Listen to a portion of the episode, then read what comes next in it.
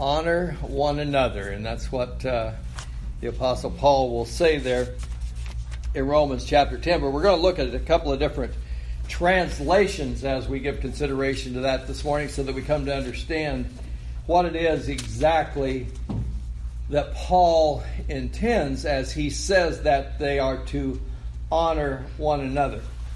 So stop and think with me for just a moment as we get ready to get into Romans chapter 12 and Romans chapter 12. The year is probably 57, maybe 58 AD. The Apostle Paul is coming to the end of his third missionary journey. He's probably still in Corinth at this time, and he pens this letter that what we refer to as the book of Romans, or the letter, the epistle to the Romans. Paul had never been to Rome. He will mention in this letter that he has a desire to come to Rome. And as we already know the rest of the story, he will come to Rome.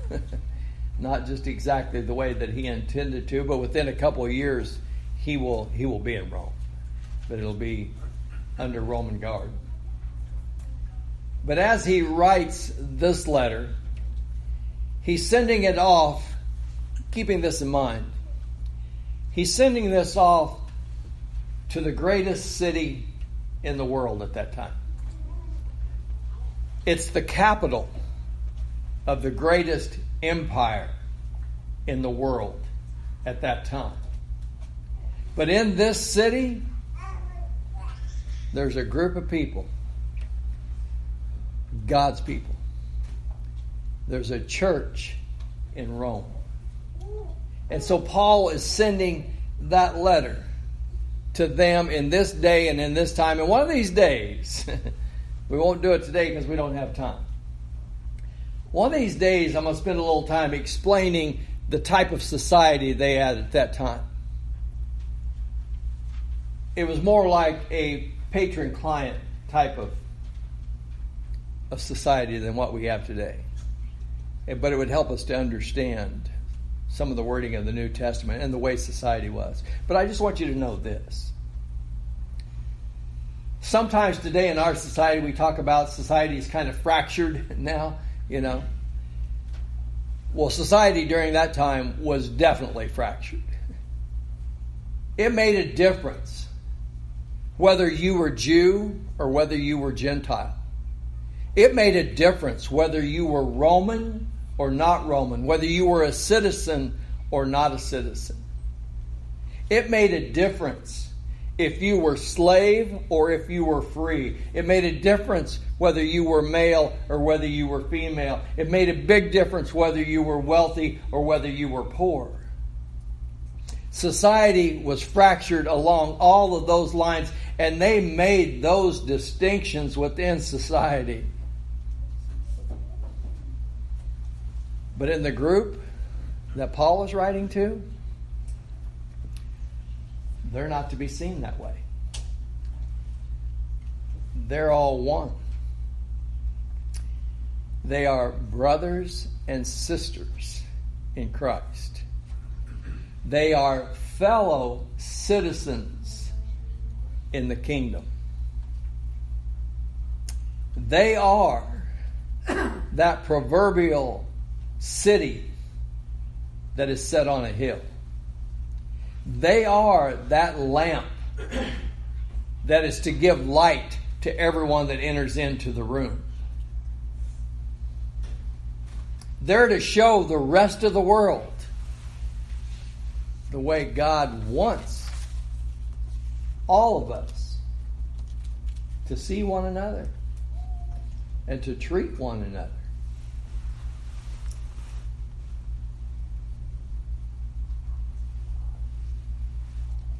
Romans 12 verse 10. This is the New American Standard. We're going to look at various translations today. Romans 12 verse 10 it says, Be devoted to one another in brotherly love, give preference to one another in honor. Be devoted to one another in brotherly love, give preference to one another in honor. I want you to think about that for just a moment. Think about society at that time, if you can, the way it was, the way it was fractured. And now Paul's writing this letter to this group of people, and he says, This is the way you treat one another. Be devoted to one another in brotherly love. Give preference to one another in honor. This is the way you are. You know, sometimes when we talk about Christianity, we say, well, Christianity is kind of paradoxical, isn't it? We've talked about this before. You, you die in order to live, you become a slave in order to be free.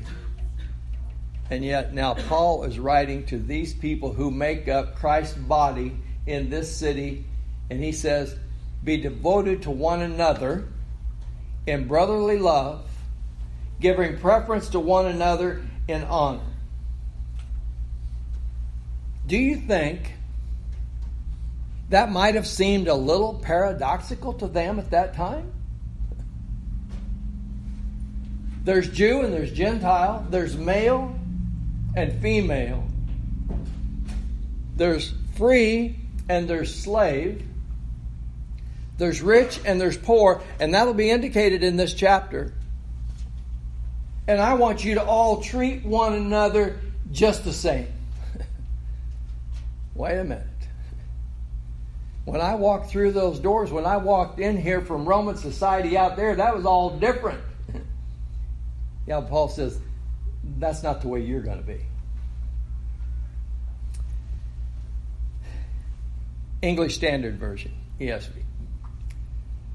Love one another with brotherly affection. Outdo one another in showing honor.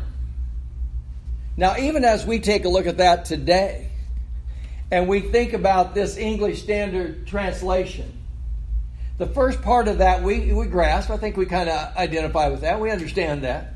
Love one another with brotherly affection. Okay, I got it. And then it goes on to say, outdo one another in showing honor. And that's kind of like, wait a minute. Didn't we even talk in class this morning about meekness? And then we talk about humility and being humble? And now, in the very same verse, it's been translated that we should outdo one another. Doesn't that sound a little competitive to you? Outdo one another? Well, you know what? I'm a whole lot more humble than you are. Is that the way that goes? outdo outdo one another. So we kind of have to take a look at this so that we come to understand what Paul is saying here in the middle of Romans the 12th chapter. So the context of Romans 12. Once again, the New American Standard be devoted to one another in brotherly love, giving preference to one another in honor. English Standard Version, outdo one another in honor. I'm going to read you the Revised Standard Version. I rarely ever preach from the Revised Standard Version, but I always keep it in my office and compare translations when I'm studying a verse. And I'll read this, this in a moment because I think it helps to bring out what Paul is trying to say in this particular context. So, this is the Revised Standard Version verses 1 through 8. That's why we didn't read too much this morning because we're going to read this together. So, one of the things that we need to do is to understand the context of Romans chapter 12. So, verses 1 through 8. I appeal to you, therefore, brethren, by the mercies of God, to present your bodies as a living sacrifice, wholly acceptable to God, which is your spiritual worship. Do not be conformed to this world What do you say? and you think about society, and you think about Paul writing to these brethren. Do not be conformed to this world, but be transformed by the renewal of your mind, that you may prove what is the will of God, what is good and acceptable and perfect. For by the grace given to me, I bid everyone among you not to think of himself more highly than he ought to think but to think with sober judgment, each according to the measure of faith which God has assigned him. For as in one body we have many members, and all the members do not have the same function, so we, though many, are one body in Christ, and individually members of one another. Having gifts that differ according to the grace that is given to us, let us use them. If prophecy in proportion to our faith, if service in our serving, he who teaches in his teaching, he who exhorts in his exhortation, he who contributes in his liberality, he who gives aid with zeal, he who does acts of mercy with cheerfulness.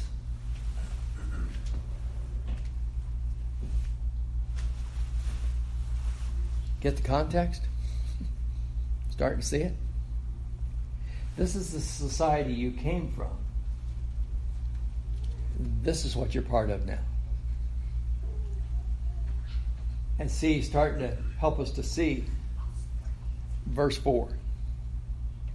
For as in one body we have many members, and all the members do not have the same function. Who's Paul talking to? And so, as we look at this context, we understand Paul's talking to the church at Rome. And he says, You're one body, but there's various members, and those various members have various functions. Individuals, talents, gifts, abilities, but they're recognized as unique, as different, as beneficial to the body. So we're not talking about Jew and Gentile and male and, and female and slave and free. We're talking about those who are members of Christ's body and the different talents, gifts, abilities that they have and how they can benefit the body. You've got the world out there to worry about. But when you come together, how can this benefit? You're a part of this body.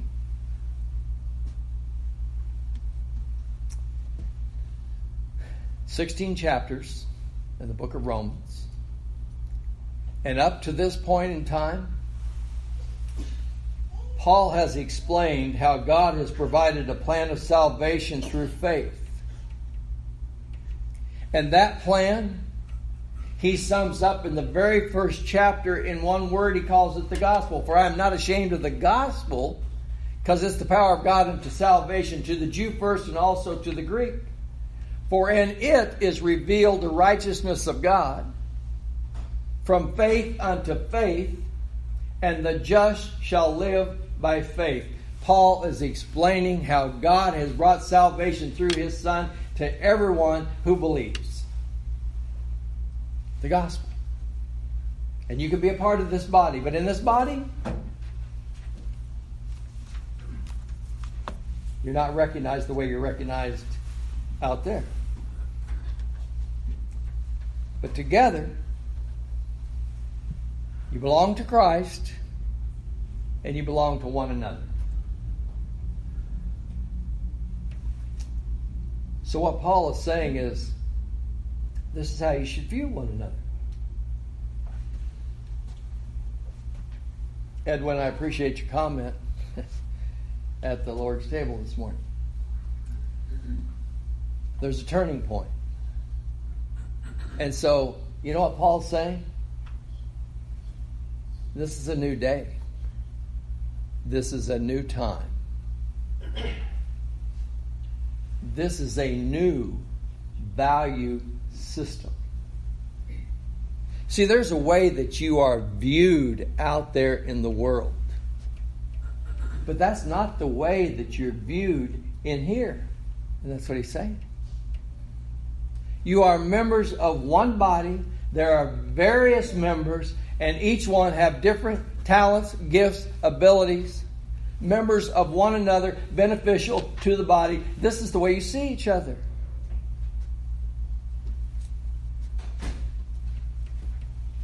So,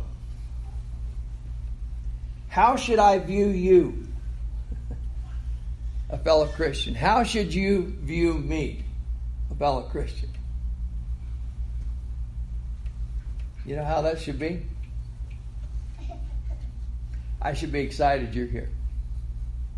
I should be thrilled that you're here. I'm happy that you're here. It's that I want to give you a hug, you're here. I talked to somebody yesterday, you know, and if there's anything good that has come out of this whole coronavirus craziness, I talked to brethren, this is from someplace else. And he said, I was so glad when we were able to get together. you know, that type of thing. And so that's what Paul's talking about. This is how you should view one another.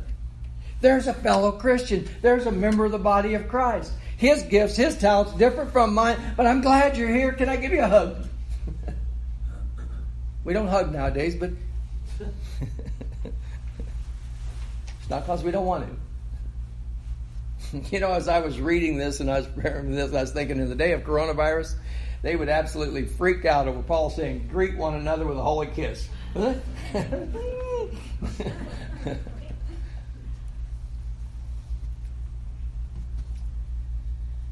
God wants me to know how I should view you. And God wants you to know how you should view me, how we should view one another.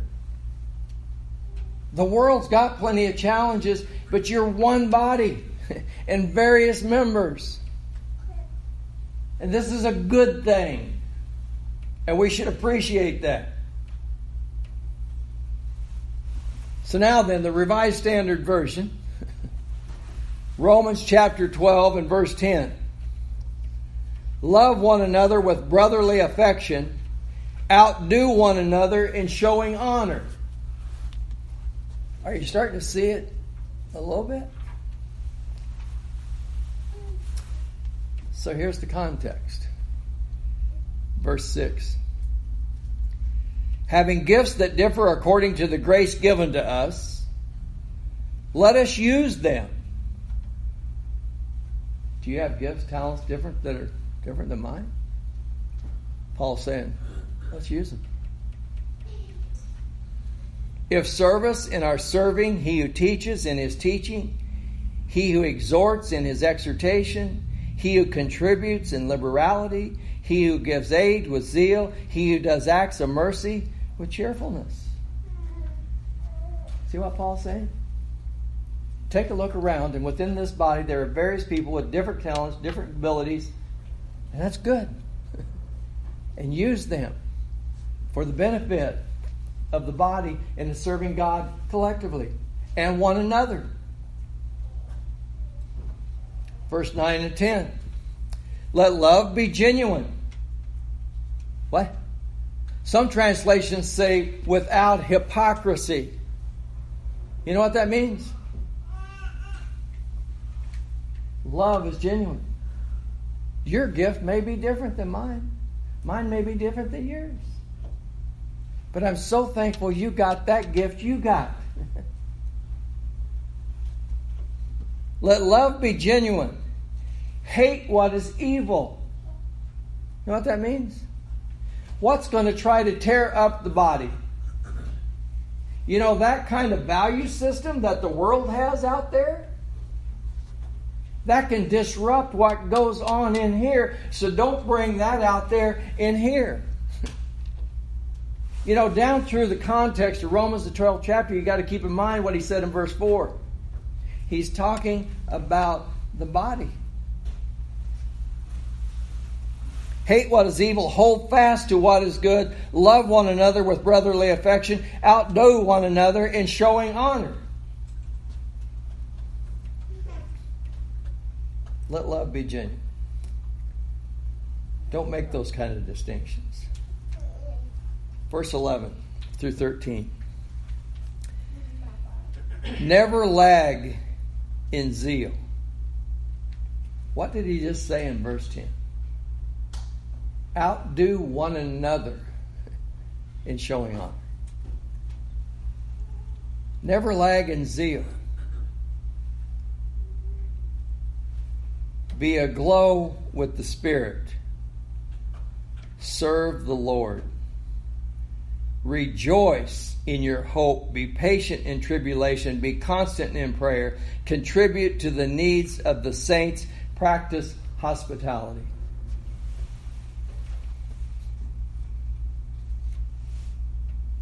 We recognize what we have through Jesus Christ,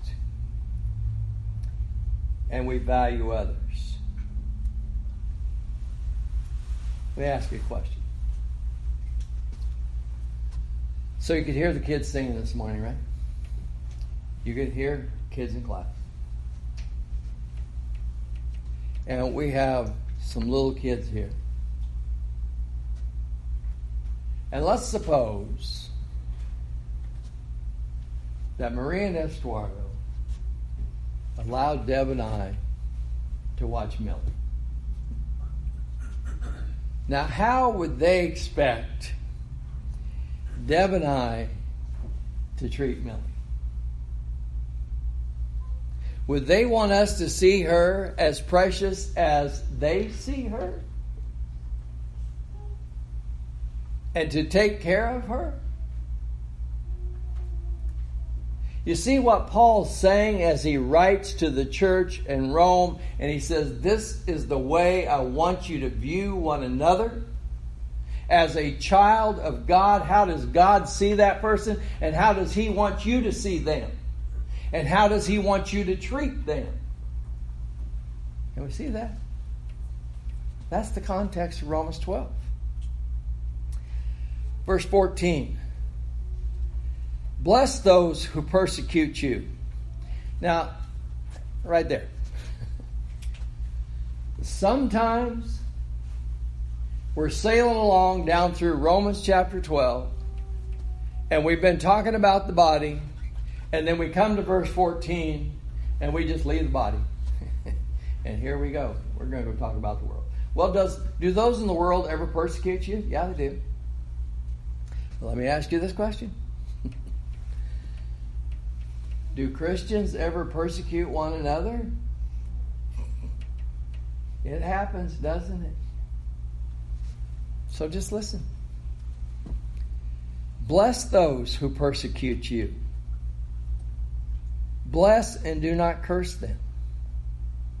Rejoice with those who rejoice. Weep with those who weep. Live in harmony with one another. Do not be haughty, but associate with the lowly. Never be conceited. Repay no one evil for evil, but take thought for what is noble in the sight of all. If possible, so far as it depends upon you, live peaceably with all. He's still talking about the body. But sometimes there's disruptions within the body. So, how do you take care of it? He says, Do not return evil for evil. That's not the way to handle it. And so, rejoice with those who rejoice and weep with those who weep. Live peaceably with all men as much as it depends on you.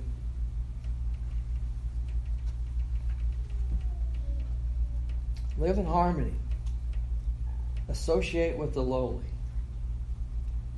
That's the context of Romans 12 and verse 10. Now then, understanding what Paul is talking about when he's talking about honor one another. This time, the NIV. Romans 12 and verse 10 honor one another above yourselves Honor one another above yourselves. New American Standard, give preference to one another in honor. The King James Version, in honor, preferring one another. The ESV, outdo one another in showing honor.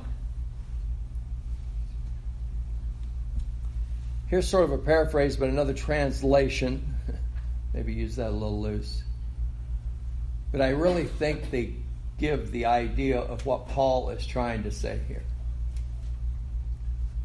because the New American Standard says give preference to one another.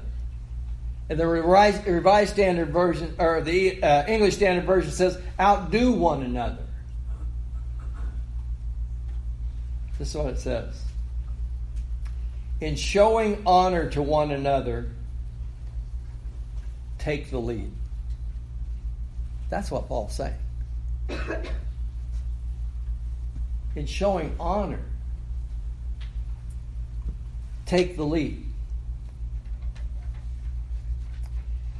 See, that gets rid of that concept whenever we look at the English Standard Version where it says outdo one another, because that sounds kind of prideful. What they're trying to get across, the thought they're trying to get across is take the lead. You go first.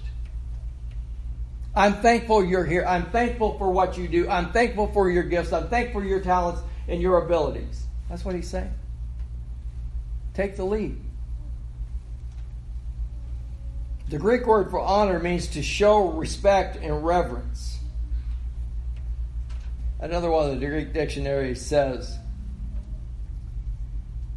honor is measured by one's evaluation of another in the world, there's one way that you measure the value of somebody else. But in Christ's body, it's a different value system. You're a child of God, created in His image, redeemed by His blood. And then that Greek word for giving preference, it carries that idea of leading showing honor to one another take the lead. And so when we take the lead, it shows that we understand what Paul's talking about when he says to honor one another. Notice once again in verse 3 For the, by the grace given to me, I bid everyone among you not to think more highly of himself than he ought to think, but to think with sober judgment, each according to the measure of faith which God has assigned him. Paul says, don't think more highly, but think of yourself with sound judgment. See, sometimes we might, whenever we say, well, I should give honor to somebody else, well, I just need to think less of myself. That's not what he's saying. he's saying, think about yourself with sound judgment and think about them and use God's value system. In Philippians chapter 2, verse 3, 3 and 4, Paul said, Do nothing out of selfish ambition or vain conceit, but in humility consider others better than yourselves. Each of you should look out not only for your own interest, but also for the interest of others. Think about that for a moment. Think about each individual member showing respect, reverence, and honor towards and appreciation towards somebody else. Take the lead in showing in showing honor. See what Paul's saying is it's amazing what happens within a body when people are valued and appreciated. Now I want to show you for a second that kind of flip side of that. So, oftentimes, what is it that keeps us from showing honor to somebody else? Be honest. Oftentimes, the reason why I might struggle with showing honor to somebody else is because I just got in the way. Wait a minute if I show honor to them, maybe I won't get honored. Has that ever happened?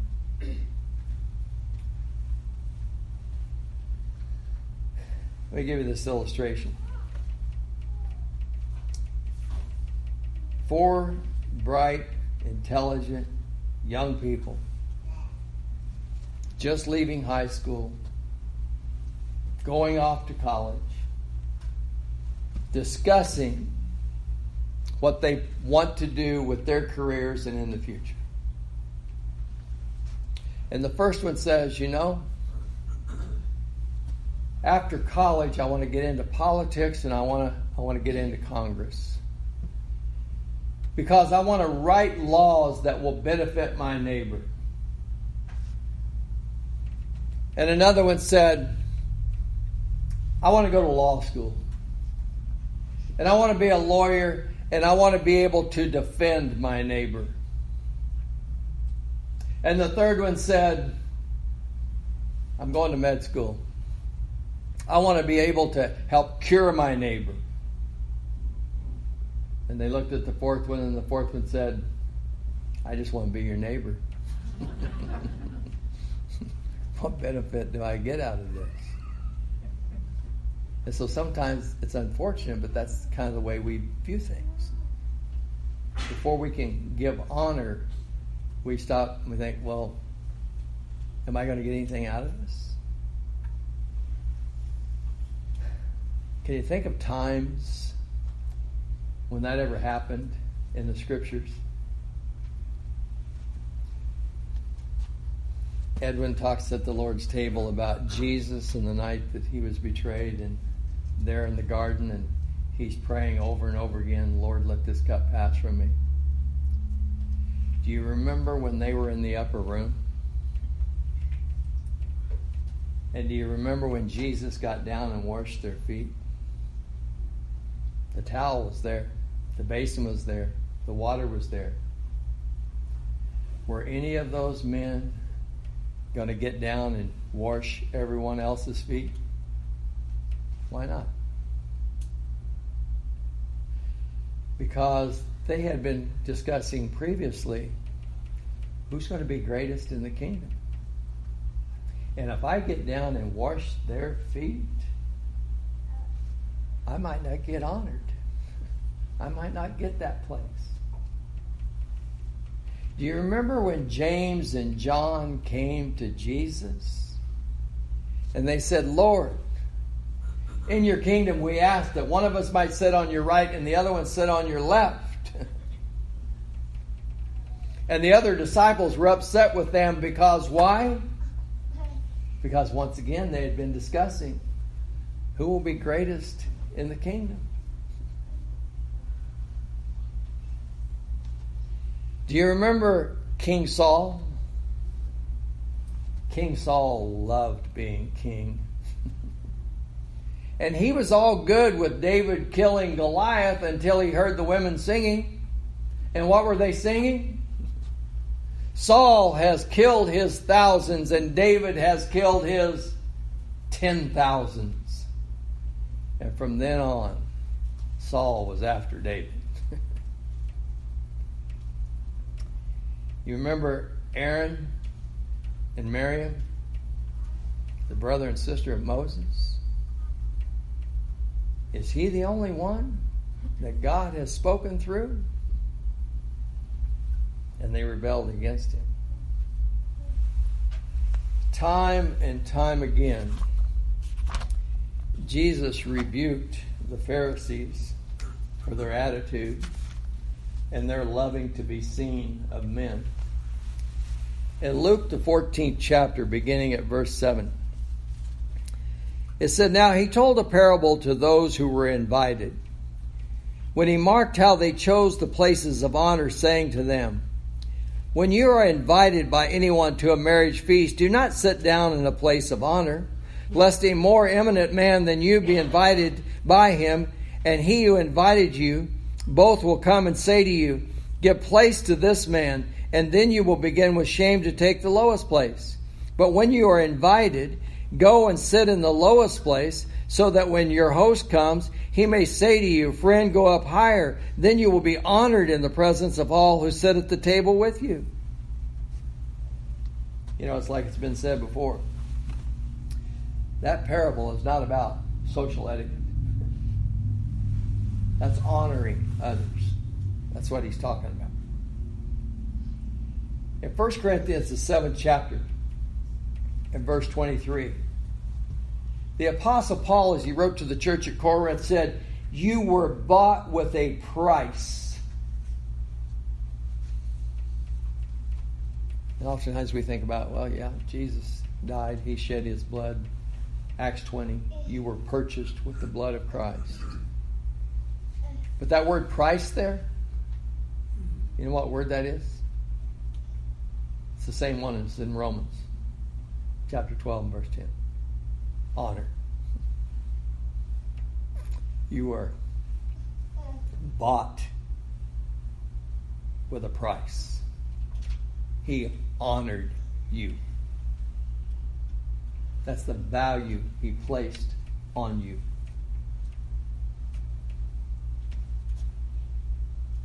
To honor is to treat someone with value and costly and precious. And so Paul writes to the church at Rome, and he wants them to remind you that each time you think of your fellow Christians, your fellow citizens, your fellow brothers and sisters in Christ, honor them, recognize who they are. Sometimes we're kind of overly concerned with self. And we want to know will I be honored? Will I be treated fairly? So I ask you this question. Once again, I'll use Edwin's illustration. Was Jesus treated fairly? No. So, Romans 12, and now the rest of the chapter. We left off with verse 18. Verse 19. Beloved, never avenge yourselves, but leave it to the wrath of God. For it is written, Vengeance is mine, I will repay, says the Lord. No, if your enemy is hungry, feed him. If he is thirsty, give him drink. For by so doing you will heap burning coals upon his head. Do not be overcome by evil, but overcome evil with good. That's the context of Romans chapter 12. You see what he's saying? Were you not treated fairly? Maybe so. But you know what? Wrath is mine, says the Lord. He's the one that'll take care of. And so he says, If your enemy is hungry, feed him. If he is thirsty, give him drink. For by so doing, you will heap burning coals upon his head. What's that mean? If he's hungry, feed him. If he's thirsty, give him drink. For by so doing, you will heap burning coals upon his head. Sometimes we think, if I have an enemy and he's not treating me right, I kind of like that part about heaping burning coals upon his head. but that's not what he's saying. The last verse of this chapter do not be overcome by evil, but overcome evil with good. Now, do you understand the previous verse? If he's hungry, feed him. If he's thirsty, give him a drink. For in so doing, you will heap burning coals upon his head. You can burn up the evil by doing good. Can we see that? That's consistent with what Paul is saying in Romans 12. Honoring one another. You know, this chapter is immensely practical. And especially, I think, when we think about all that is going on today. And Christianity at times does seem paradoxical. And I try to think sometimes, what was it like in that first century? And all those distinctions that they made. And then they come together in one body. And Paul's saying, this is the way you treat one another. If I want to be shown honor, I should first honor somebody else. If I want to be shown love, I should first love somebody else. Kind of strange way to live, isn't it? But that's what Paul Paul's saying. But the thing we got to keep in mind because we live many centuries after that time. That's the kind of thinking that changed the Roman Empire. Christianity is practical. And what Paul wanted them to do was to put it into practice. So here's the practical application for this morning before you leave. Tell somebody you're glad they were here. That's what Paul's saying. Honor one another. Welcome. We're glad you're here. I want to extend the invitation to any and all that are here this morning. If you've never rendered obedience unto the gospel of Jesus Christ, Jesus said, He that believes and is baptized shall be saved. Have you done that? Do you need to do that? We'd be glad to assist you. If you're a child of God, and not been living as you should, and you need to come back to Him, we'd be glad to assist you in that also. If we can help, while together we stand and while we sing.